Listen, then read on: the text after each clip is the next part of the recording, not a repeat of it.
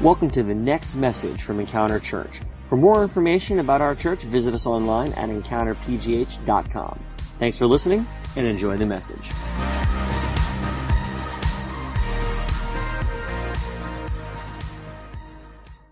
Well, good morning, everybody. My name is Jared, and uh, I want to welcome you to Encounter Church. I'm the lead pastor here. Today, as we begin 2016, I can't believe it's January again. It's just crazy how the years fly by.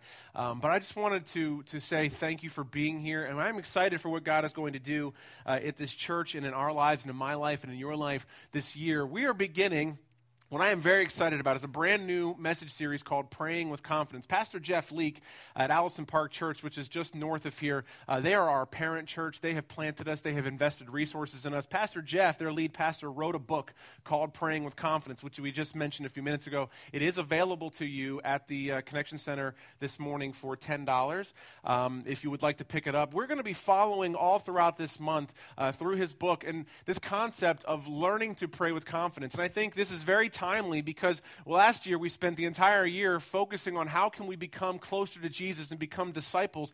And but yet Jesus is like not physically here. He's not right next to me. So how do I communicate and and and understand a God that I can't see? Well, prayer is that mechanism. And so with that, many people have expressed to me and throughout the ages, how the heck am I supposed to do this thing with prayer? And Pastor Jeff leads a very large church, and in that church he's heard over his years the same question. How do I even begin? So he wrote this book called Praying with Confidence. And so, what we're going to cover over the next few weeks, I believe, is going to be revolutionary to yours and to my life. If we can learn to pray with confidence based on what the Bible teaches about prayer, I think it's going to change everything for us. I think it's going to be a game changer. Um, a couple years ago, actually, several years ago, I was a youth pastor at a church in Cincinnati uh, called the Milford Vineyard. Yeah, we've got a couple of those back there who were at that church with me. Um, one night, on a Wednesday night, I believe it was, there was a, uh, a worship night and a prayer night. And we had a guest speaker who came in, and uh, at the end of the message, he, he said, Is there anyone in the room who, who would like to be prayed for for a healing? Like, a, like we want to pray for you and that we ask God to, to do a supernatural, miraculous work in your life. And there were some individuals who came up and he was praying for them. Well, there was one particular person. I was sitting about halfway back in the auditorium uh, running sound that day. Yeah, shout out to our sound team, by the way. I used to be one of those guys, special place in my heart. Love you guys. Anyway, so I was sitting back there, and this one girl walks up on the stage, and uh, I'm not sure exactly how she was made aware of it because I think there was a sign language person. She turned out to be deaf. I don't know how long it was that she had had heard. I don't know if she was deaf from birth or if it developed over time. But uh, at one point, so the she comes up onto the stage, and the man decides to pray for her. So she's standing. If you can picture with me, she's just kind of standing here in the front of the stage with her eyes closed, and she can't hear anything. So I think she's just just sort of standing in faith that, that this man who's praying, that he's not praying something weird because she can't hear him. And I just, I will never forget, this man is standing behind her praying, has his hands on her shoulders just praying something. And then he's done. So he finishes and he says, Amen. And her, she's just sort of sitting there with her eyes closed because she can't hear anything. And all of a sudden, the man puts his hands right behind her ears and snaps her, his fingers. And I will tell you, I have never forgotten this in my life. I saw this girl's eyes light up like I've never seen before because she heard a sound. For maybe the first time in her life, I'm not sure. But I tell you, I was sitting 100 feet back and I saw God do a supernatural answer to prayer in that moment in that church that day. It was incredible. And I'll tell you that as a young leader, it did two things for me. One, I thought, oh my gosh, that is amazing. Like I, I saw an, an awe and a respect for the God of the universe who can do incredible things through prayer. And the second thing is I looked at that man and I said, that man right there knows God that person knows God and knows how to touch the heart of God. And, and I just had a respect for that man. My respect level went up. Prayer is a powerful thing. And there's a quote that I want to read from Charles Spurgeon. He was a great preacher from the 1800s, and he said prayer is powerful because of this. This is what he said Prayer is the slender nerve that moves the hand of God Almighty. It is the slender nerve that moves the hand of God Almighty. When you pray, when we pray, we are asking God to move on our behalf, to move the hand of God on our behalf. But there's this tension. oftentimes we feel like, like prayer is this weird, sort of vague thing. We feel like it's mystical as versus the concept of tangible, right? We feel like I don't really know how to do it. Is there a right way to do it? And I think that's the problem that we that we get into. We feel like prayers are, ta- are, are not tangible. We feel like it's kind of vague and strange and mystical. And it almost feels like a wish right it almost feels like like making a wish i'm not really sure if my if my prayers are going to come true well if you guys remember when when you're a kid you're told that after on your birthday you get all these presents and then you have your birthday cake and everybody sings to you and what do they say before you blow out your candles make a wish, right? So every kid closes their eyes and they think for the biggest, best thing they could possibly think of. They go, close their eyes and they blow all their candles out. And if they're lucky, they blow them all out. And then what happens? The wish doesn't come true. Right? How many of you have been in that same circumstance where you wished for something and it didn't happen? That birthday wish thing is a scam right? The birthday wish scam. But I think most people kind of feel like prayer is sort of the same way. Like maybe it's like making a wish. I mean, I know that in my life I have prayed a lot of things, and many of them didn't pan out or work out, or the way I didn't receive the thing that I thought I was going to get. And I think most of us have been in the same boat. And thus, we kind of feel like prayer does feel like more like a wish than it does anything else. A lot of us, though, don't have confidence because of that in our prayer life. And so we don't really know how to pray. And maybe some of us have even given up on it because we're not even sure if it really makes much of a difference. But I think the reason, honestly, that most of us don't have confidence is because many of us don't know what prayer is and don't really know how we're supposed to do it and how effective prayer can be and what an effective prayer looks like. When the Bible, the Apostle John wrote the book of First John, and he wrote a letter to the early church. And he, in that letter, he described what effective prayer looked like and how to approach it. So let's take a look. If you have your Bibles, open it up to First John chapter 5. If you have your Bibles, open them up. If you've got a smartphone or a tablet, open up your Bible apps and take a look at First John chapter 5, verses 14 and 15. We'll also have the verse here on the screen. And this is what John tells the Christians in the first century. He said, This is the confidence that we have in approaching God. Confidence, right? It wasn't, it wasn't like, you know, you got to come begging or you got to come humbly. He says this is the confidence that we have in approaching God. That if we ask anything according to his will, he hears us. So we know first off, right off the bat, when we pray to God, he hears us. And if we know that he hears us, whatever we ask for, we know that we have what we asked of him. So, what we see in this verse is, first of all, that there is a confidence that comes to us that we know that God is listening when we speak to Him. We need to have a confidence going in to God and knowing that He hears us. It also tells us that if you ask what, for what God already wants, that he'll not only hear you, but you're guaranteed to get that thing, right? It means that the Bible is telling us, and this is, this is where you're saying, Jared, wait a minute, guarantees. Let's see what Scripture says. It says, we have a confidence that we know that if we ask for what God already wants, then we are going to receive it. Okay? So that's what it's telling us. It is important for us to understand, is a key element for us to understand to how to pray with confidence is asking for God's will, and you will always get an answer. This is so different than what so many people think about when we think about prayer. And so, so when we're talking about the concept of a wish, our big idea of the day, we're going to start very early with the whole thing that's going to lay the foundation for this entire message. This is the big idea. If you're taking notes from your program, get it out and write this down. Prayer is not a wishing relationship, it is a working relationship. Prayer is not about wishing. It's not about blowing out the candles and hoping. Prayer is not a wishing relationship. It is a working one. It's a partnership. Okay, prayer is a partnership. It is not about getting God to do something that I want him to do. It's not about God using your prayers to get your, your agenda done. It's about prayer is actually from a biblical perspective is actually about asking God to do what he wants to do in the world and using me to accomplish it. That's the concept of what prayer is. It's about God using your prayers to get done in the world what he wants to get done.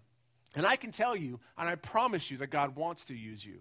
God wants to see change happen in your life. God wants wonderful things to happen in your family, in your finances, with your friends, at work, with the people on your block, with the strangers you don't even know. He wants good things for all of these people. We just have to be willing to ask what He wants in those circumstances.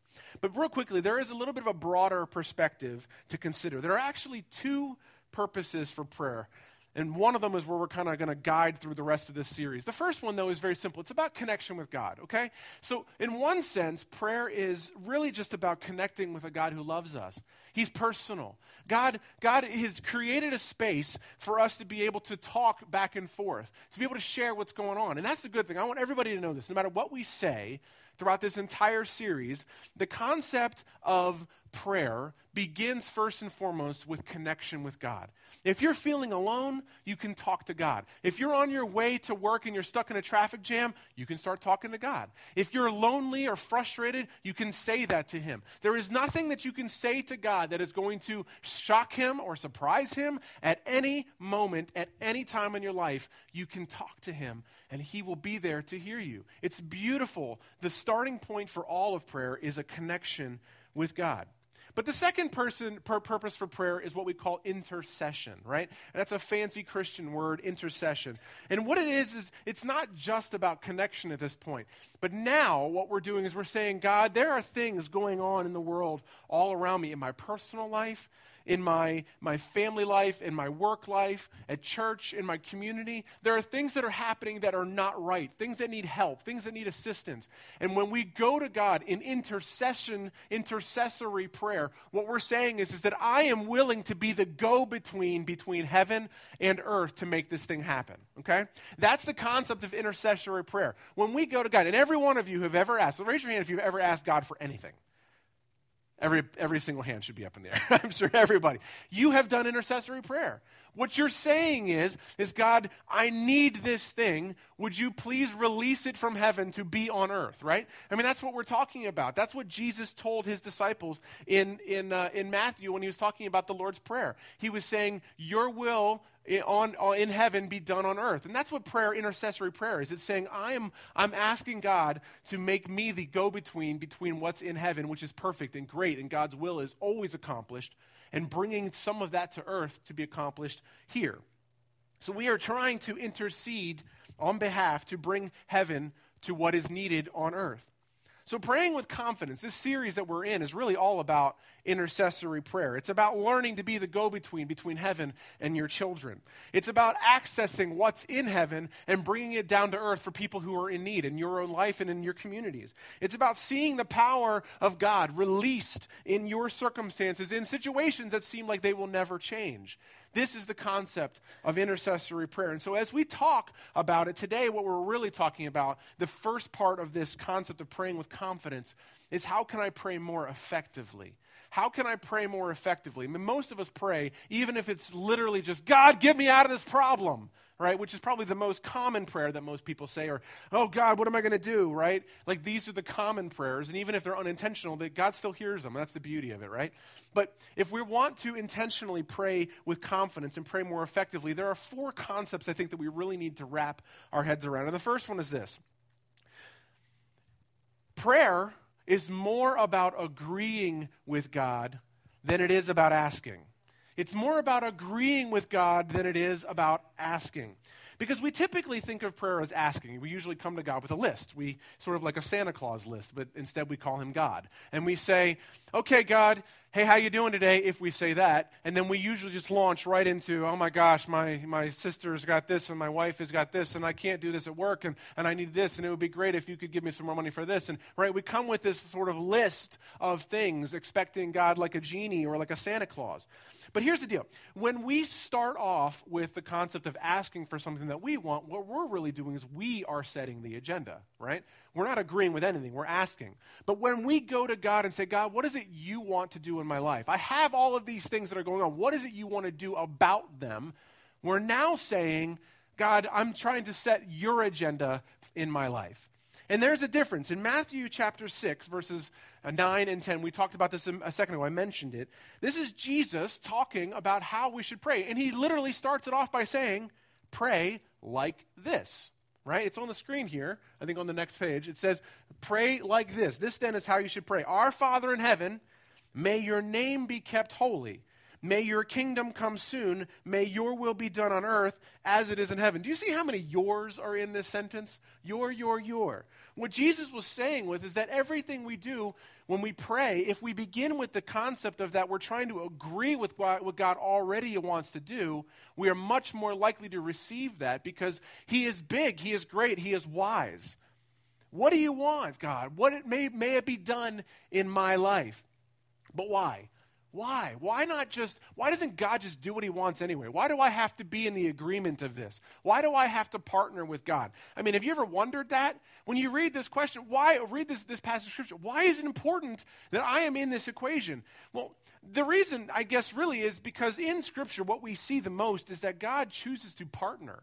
For whatever reason, his primary means of affecting our world is involving other people to do it. That's always the way that it is. You look in Scripture, and God could do amazing things. And sometimes he has done wonderfully, incredibly, miraculous things in Scripture, but most of the time, he has partnered with people on earth to show them what he is like. And I think if I were to make a guess, I would say it's probably because we are much more easily identifiable as people than a, than a God that we can't see. So he sends somebody like you and I to help and partner in his work because when other people come in contact with it, it's something that we can understand.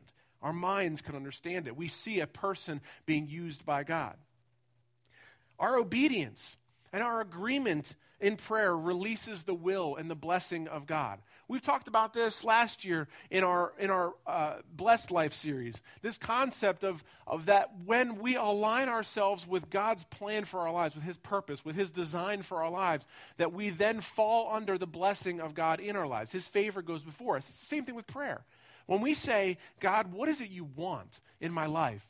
I'm coming to you because you are great and powerful, and you can see way down the road, a lot farther than I can, the things that you want for my life. I agree with that. We are now stepping under in alignment with His plan, His will, and then blessing and power is released and flows in that.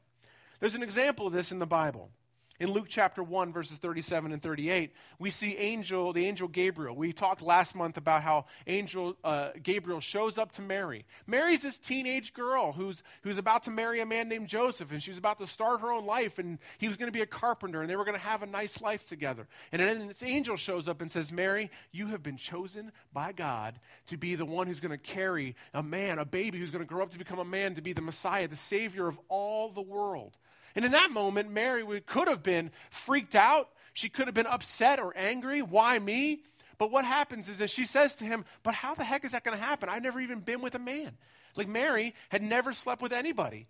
And then the angel says this in verse 37 For with God, nothing is ever impossible and no word from God shall be without power or impossible of fulfillment. So stop there, first of all. That's pretty awesome. Nothing is impossible for God, and anything he speaks carries with it so much power that it cannot possibly ever not be fulfilled. But here's the key verse 38 Then Mary said, Behold, I am the servant of the Lord. May it be done according to your word. So here's the thing that's important for us to understand that, that prayer is more about agreement than it is about asking.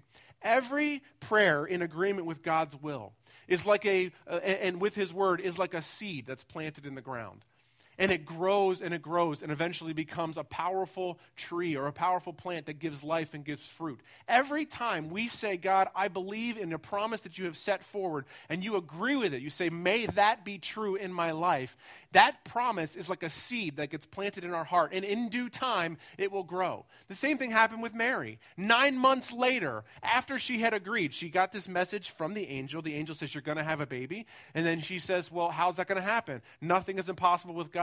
She says, Okay, let it be so. That's what amen means, right? Amen. Yes, let it be done. Let it be so. And so she agrees with what the angel said about God's word happening. Nine months later, a baby is born who would become the Savior of the world. And this is really what prayer is all about. It's about mixing your faith with the Word of God, and that releases the power of God in your world. And even though it's not visible yet, there is a development that takes place inside of our hearts, inside of our lives, that has to really take place before it can finally become visible. Become visible. Your prayers, my prayers, Your agreement releases the miracle power of God to do the impossible. So, prayer, the first step of understanding about, about effective prayer is that it's more about agreeing with God, what He says already, than it is about what I'm asking for. But the second thing is this it's not about overcoming God's reluctance, it's actually tapping into His willingness.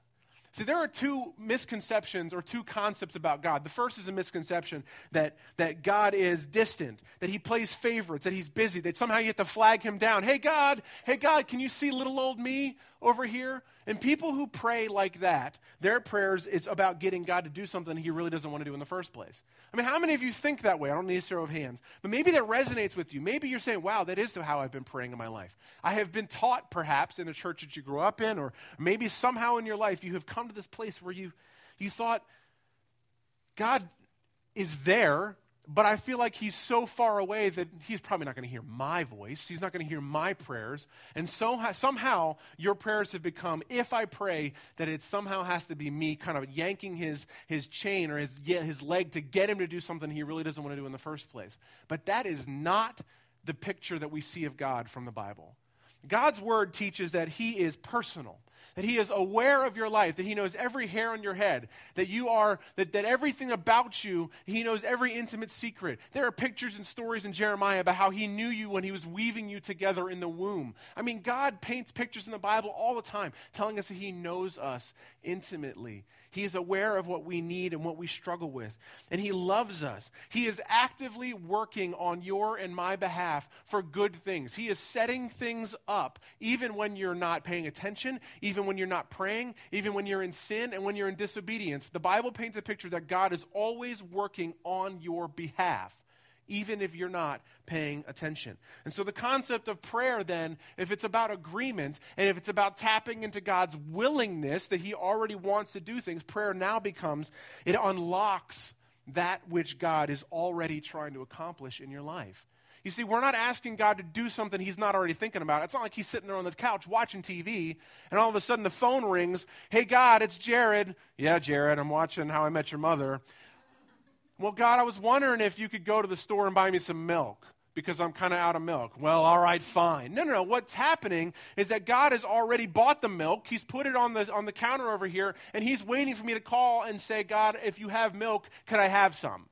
There's a difference. I'm already tapping into the willingness of what God has already setting in motion. Okay? God, His will may be different than ours. This is an important piece for us to understand that, that when we pray, when we pray in agreement, we obviously might make this understanding that, that perhaps the thing that God wants for my life might be a little bit different than what I wanted for mine. I have heard countless stories of people who have told me that, that, that, that they were asking God for something and they thought they were walking in a certain direction, and then, and then for whatever reason, it didn't work out and they ended up over here instead. And now looking back, they say, It's so clear that this is what God wanted for me and for my family. Sometimes, for whatever reason, God has different plans and different agendas than we have for ourselves. Even Mary. I mean, Mary didn't think that her life was going to turn out the way that it did. But God saw far reaching effects greater than she could have ever thought. And her agreement and tapping into what God was already willing to do in that moment created a new path for her and then a path of greatness that actually changed the rest of the world.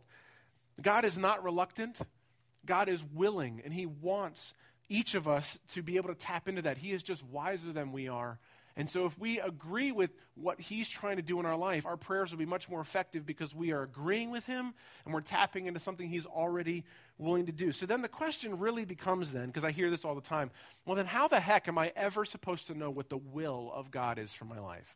I mean, that's, that's the, the easy part is for us to say, well, I can pray God's will, but how do I know what God's will is for my life? Well, the easy answer is, is this book right here. This book here is called a Bible. If you don't have one, I encourage you to buy one. If you have a smartphone or a tablet, I encourage you to go to the App Store and get the YouVersion Bible app. That way you have a Bible. The reason I mention this is because the Word of God contains the idea of God's will. Everything that God wanted to share about his person, about who he is, about what God is like, about what he thinks, what his design is for all of humanity, for how we should act, the best plan for each of our lives, the concepts are in here. If you want to know what God's will is, we should live our lives according to what this book teaches. Not saying in the sense, in a literal sense, so like if it talks about, you know, skinning certain animals or things like that, but we're talking in general about the principles right now, okay? This book outlines what God is like, and it helps us to understand what his will or desire or plan is for all of humanity. So the more that we read that book, the more that we study the Bible, the more we will begin to understand God's will for our lives. When you understand what, how God created human beings to operate, how we should treat each other, well, that's obviously His will for your life. When you begin to operate and make decisions in your life based on the principles you see in God's Word, well, now your life is, your behaviors are going to start changing, and His will is going to start operating, and you're going to see His plan and His power released into your life. Again, we talked about this excuse me, this same concept in the blessed life. And when you pray the word of God, so this is the next step. So it's not only reading God's word, but then also saying, okay, I see what you said here. This is a promise. This is a, a, a, foundation or a principle in your word. Now I'm going to take that into my prayer life. So I'm going to take a passage of Scripture. For example, Psalm 23. I was in the, in the bathroom today, and for some reason, uh, it said, Though I walk through the valley of death, Though I walk through the shadow of the valley of death, I will fear no evil. Now, that was David writing a poem or a song about a time that he was going through. But that is a promise, and that is something that I can stand on. So I'm sitting there in the bathroom, and for some reason, it felt like something that was for me in that moment. So I started singing it myself, and it becomes a prayer of my own. Even though I walk through the valley of the shadow of death, God, I will fear no evil because you are with me. That is a prayer that I am saying to him, a declaration to him. And that's the concept of praying God's word. If you get to a place where you study God's word and you understand the principles in it and how they apply to your life, and then you start praying those things, declaring them about your life, that is now the concept of praying God's will for your life. 2 Peter 3 9 says this The Lord isn't really being slow about his promise, as some people think. No, he is patient for your sake. He does not want anyone to be destroyed, but wants everyone to repent. So, this is an example of God's will. What is God's will? The Bible tells us that God's will is for everyone to repent. God wants all people to come to the knowledge of his son Jesus and to be saved and to be free. Have you ever had, maybe some of you, myself included, have family members or, or uh, people that you're close to who are, who are broken or are hurting, who are living destructive patterns in their lives? Well, when you pray this verse of Scripture, God, I pray for my sister so and so, or my brother so and so, or I pray for this person that you would, would find healing and that they would come to a knowledge of you. The Bible tells us that because I'm praying that, that God already wants that, right? So now you and God are on the same page. You and Him are aligned. So it's now a promise that's ready to be released, except your brother or your sister still aren't you know, coming to that place. Why? Because they have to also agree for that in their life too. So that's why when we pray for things, that even though we're praying for something that we know God wants, if the person or the people or somehow that situation is not aligned in an agreement with God's word in that situation, that's why sometimes things don't happen in that case. But you see, when we pray God's will, we know that we're doing our part. When we read something in Scripture that says that God wants this to happen, and we align ourselves in agreement with that thing, that now we position it for it ready to be tilted and poured out uh, from heaven onto earth. But if it involves other people, we have to also pray that those people would then come to a place where they want the same thing. So, from Scripture, we know that there are hundreds and hundreds of promises just like that one in the Bible. In fact, 2 Corinthians 1:20 says this, "For no matter how many promises God has made, and like I said there are hundreds of them, they are yes in Christ." And so through him the amen is spoken by us to the glory of God. Now that sounds really weird. What does that even mean? What we're saying is, is that Jesus Christ on the cross, when he died, he gave his life for us. When he shed his blood as a sacrifice for all of us to cover our sin, he ratified God's will for all the promises that have happened in the Bible for us. He, what he accomplished on the cross means that is now yes. So every promise in God's word, because we are now part of God's family, we are now included in that, and every promise that God has made in Scripture is a yes to each of us. And so when we come back and then we say, I agree with that, when we say amen to that, when we say yes to that, when we say, so say we all to that, what we're saying is, God, I need you to do what you said you're already going to do. your prayer, my prayer, our prayer together is tapping into God's willingness. It's about his willingness. It's about agreeing with something he's already willing to do. The third thing is it's about praying God's promises, not out of hopes, but out of an inheritance. Do you guys realize that we are God's children?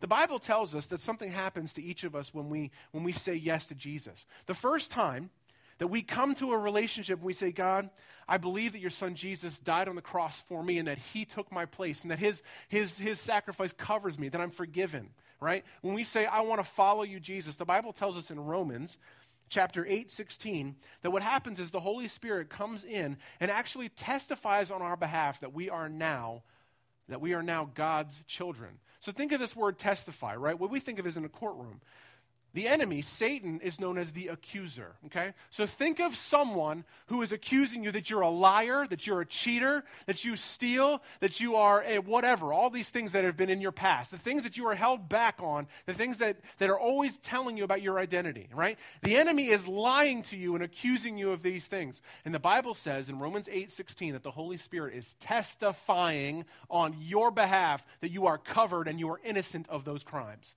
That's what's beautiful about the gospel message of Jesus. And what that means is that we are a part of his family. Romans 8:16 says, "For his spirit joins with our spirit to affirm, to testify that we are God's children."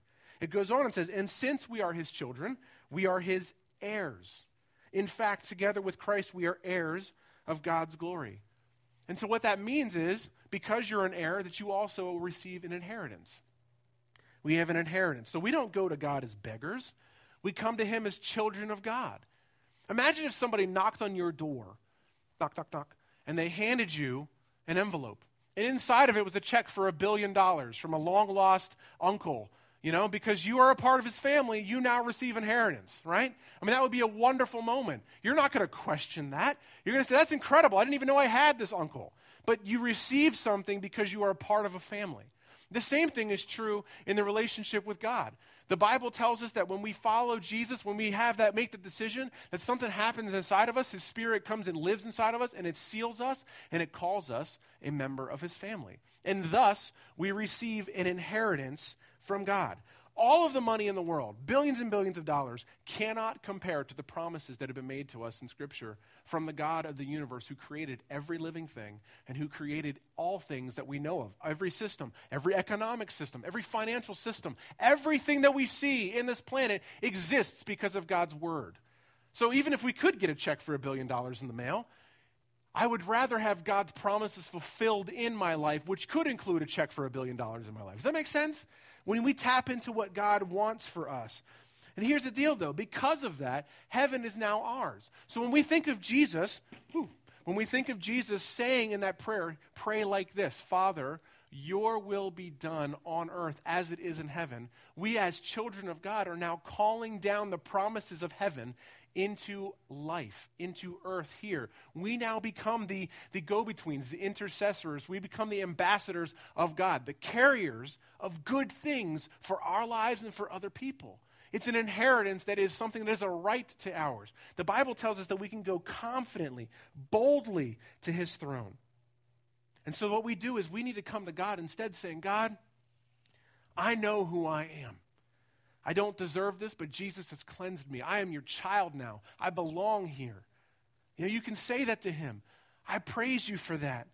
He caused me to be a part of his family, and I now come boldly and confidently because I am a child of the Most High God. When you come to that, there is power that comes from that because, because we're not coming begging for crumbs on the table of the king. No, he welcomes his kids.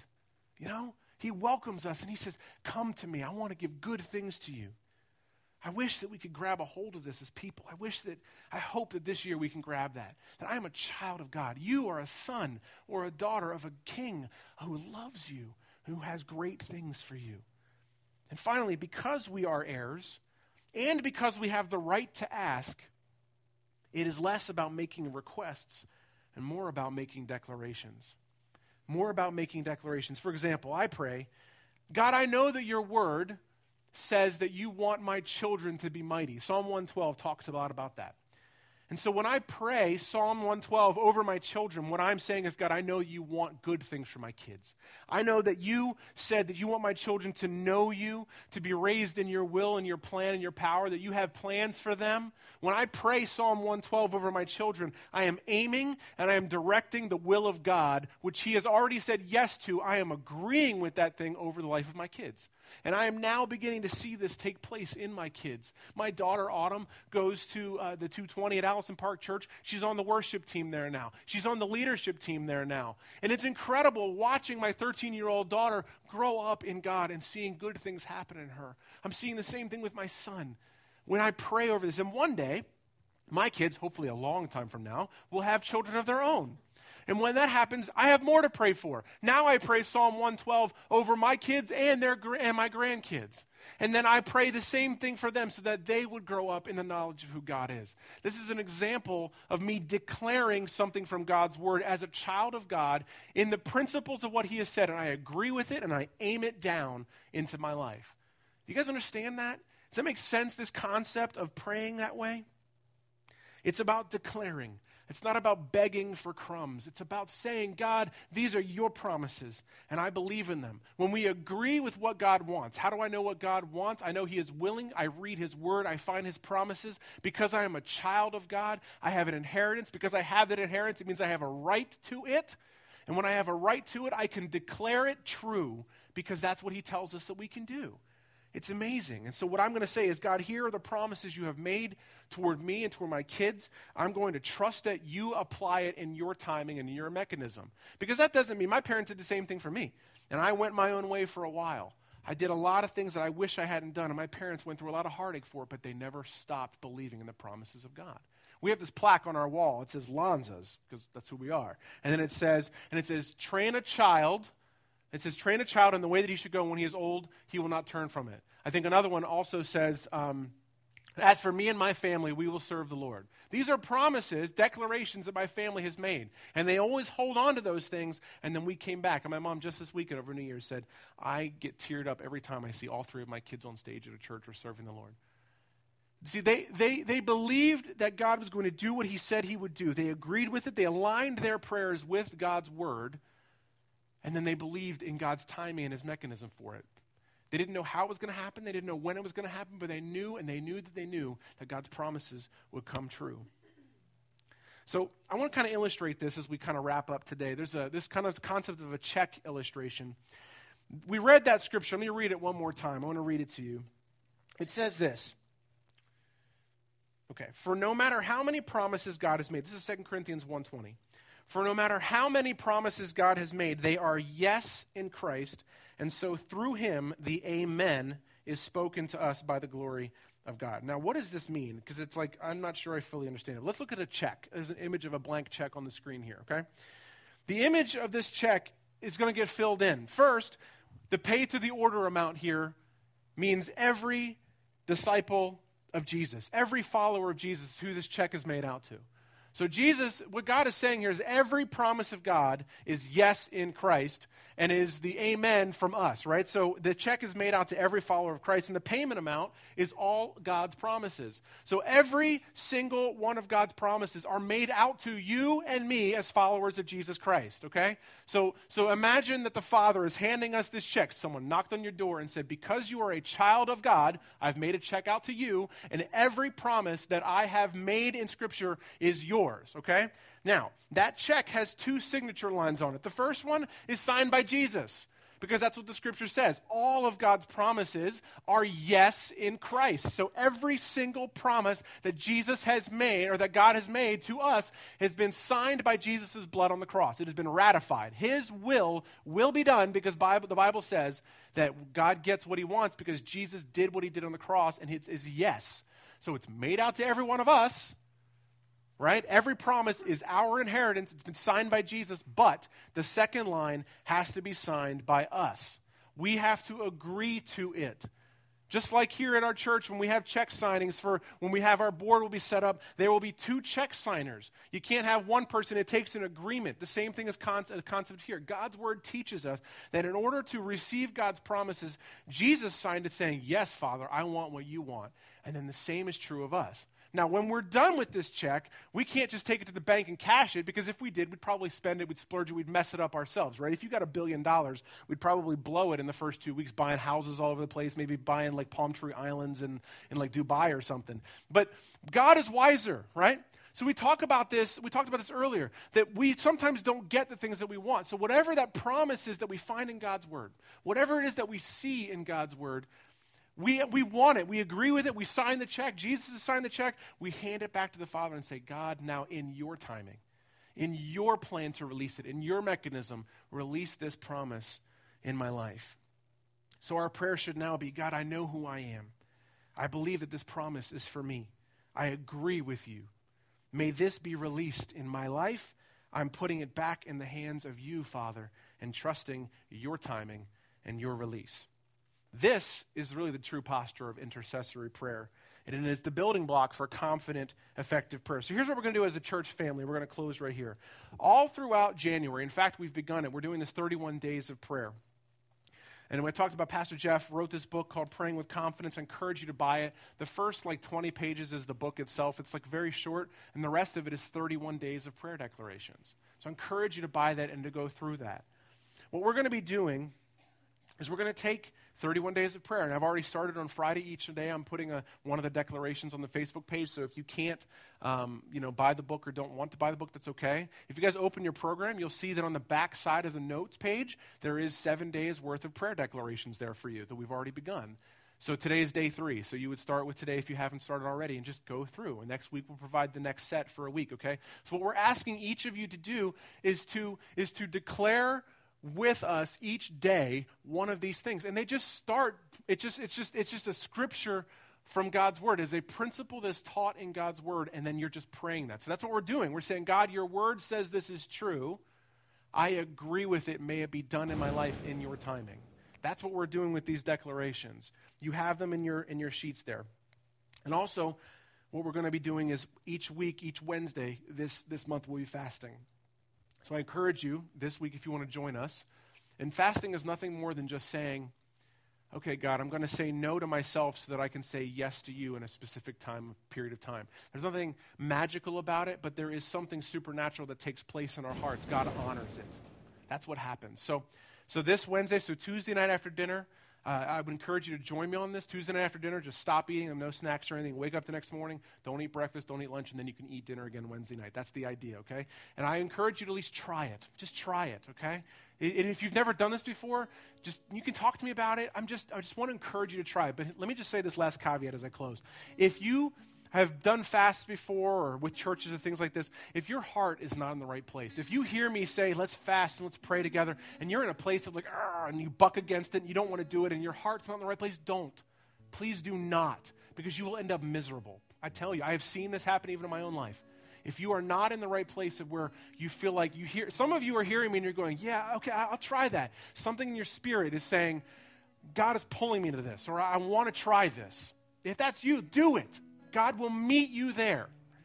But if you're in that place where, like, oh, why does Pastor Jared have to, you know, if that's you, do not, do not join us in this, in this specific element, because it will, you will be doing it for the wrong reasons, and you, and God won't be able to do what He wants in your life. You hear me on this? So, I just encourage you. Let's all pray together. We're gonna, we're just gonna respond very quickly in, in prayer, and then we're going to uh, take communion together, and we'll close out service. Thanks for listening to this week's podcast. If you call Encounter Church home, or if you'd like to partner with us to support the work that God is doing here, you can take advantage of our online giving option. Just go to encountergiving.com. Also, stay up to date with us throughout the week by following us on Facebook, Twitter, and Instagram at EncounterPGH. Thanks for listening, and we'll see you next week.